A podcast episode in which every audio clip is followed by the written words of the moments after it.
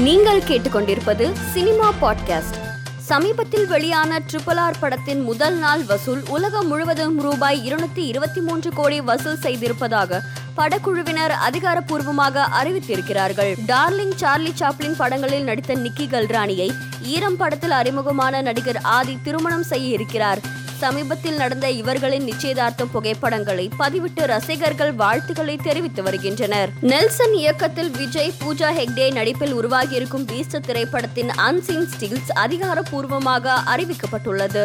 இந்த புகைப்படங்கள் ட்ரெண்ட் ஆகி வருகிறது. இயக்குனர் லிங்குசாமி இயக்கத்தில் நடிகர் ராம் பொத்தினேனி நடிக்கும் தி வாரியர் திரைப்படம் தமிழ் தெலுங்கு என இரு மொழிகளில் வருகிற ஜூலை பதினான்காம் தேதி உலகமெங்கும் திரையரங்குகளில் வெளியாக உள்ளதாக படக்குழு அறிவித்துள்ளது. மேலும் செய்திகளுக்கு மாலைமலர் டாட் காமை பாருங்கள்.